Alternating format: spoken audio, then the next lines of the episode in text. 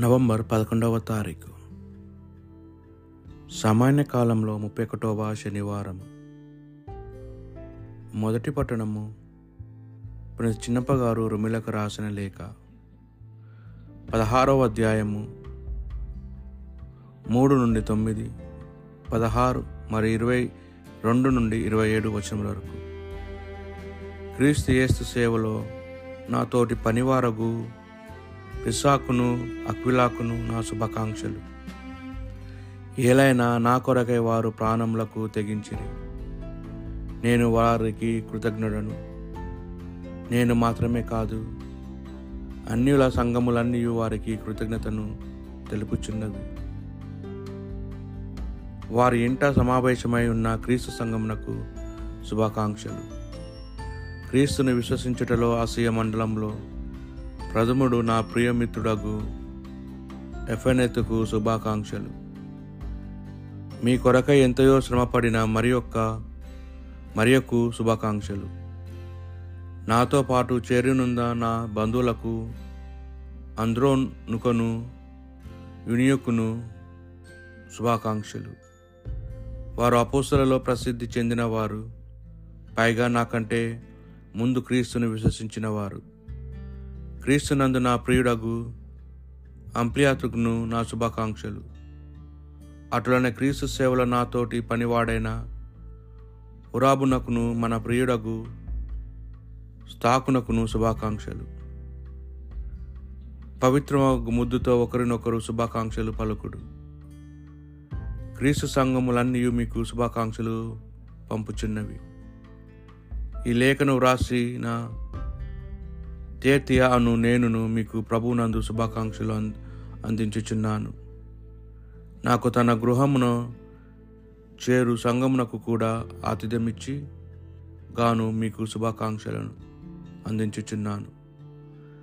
నగర కోశాధికారి అగు ఎరాస్తు మన సోదరుడు క్లారను మీకు శుభా మొన్నుచున్నారు మన ప్రభువకు యేసుక్రీస్తు అనుగ్రహము మీద మీ అందరితో ఉండునుగాక. ఆమెన్. దేవునికి మహిమ కలుగునుగాక. ఆయన మీ విశ్వాసము మీరు దృఢముగా నిలిచినట్లు చేయగలడు. నా సువార్తను అనుసరించియు. యేసుక్రీస్తును గూర్చి ప్రకటనను అనుసరించియు. గతమున యుగ యుగములను గుప్తముగా ఉంచబడి ఇప్పుడు ప్రత్యక్షపడపబడిన పరమ రహస్యంను అనుసరించియు. ఆయన అటుల చేశాను కానీ ఇప్పుడు ప్రవక్తల రచనల ద్వారా అసత్యము ప్రత్యక్షము చేయబడినది. అందరూ విశ్వసించి విధేయులగుటకు గాను నిత్యుడగు దేవుని ఆజ్ఞచే నేడు అది అన్ని జాతులకును తెలియజేయబడినది. ఆ ద్వితీయుడును సర్వజ్ఞుడు అగు దేవునకు యేసుక్రీస్తు ద్వారా సర్వదా మహిమ కలుగునుగాక ఆమెన్. ఇది ప్రభువాక్ ప్రత్యుత్తర గీతము. ప్రభు నీ నామము సదా సన్నతింతును. ప్రతిదినము నిన్ను వినతింతును. కలకాలం నీ నామమును ప్రణతింతును. ప్రభు మహా మహునుడు అత్యధికముగా కీర్తింపదగినవాడు. ఆయన మహత్యమును మనము గ్రహింపజాలము. నా రాజు అయిన ప్రభు నీ నామము సదా సన్నతింతును. తరతరముల ప్రజలు నీ చేతుల చేతలను పొగుడుదురు. నియమకార్యములను ప్రకటన చేయుదురు. వారిని కీర్తి వైభవములను ఉగ్గడింతురు. నేను నీ అద్భుత క్రియలను ధ్యానింతును. నా రాజువైన ప్రభు నీ నామము సదా సన్నతింతును. ప్రభు నీవు చేసిన ప్రాణులన్నీ నిన్ను శృతించును. నీ ప్రజలు నిన్ను కొనియాడుదురు. వారు నీ రాజవైభవమును సన్నతింతురు. నీ ప్రభావమును ఉగ్గడింతురు. నా రాజువైన ప్రభు నీ నామము సదా సన్నతింతును.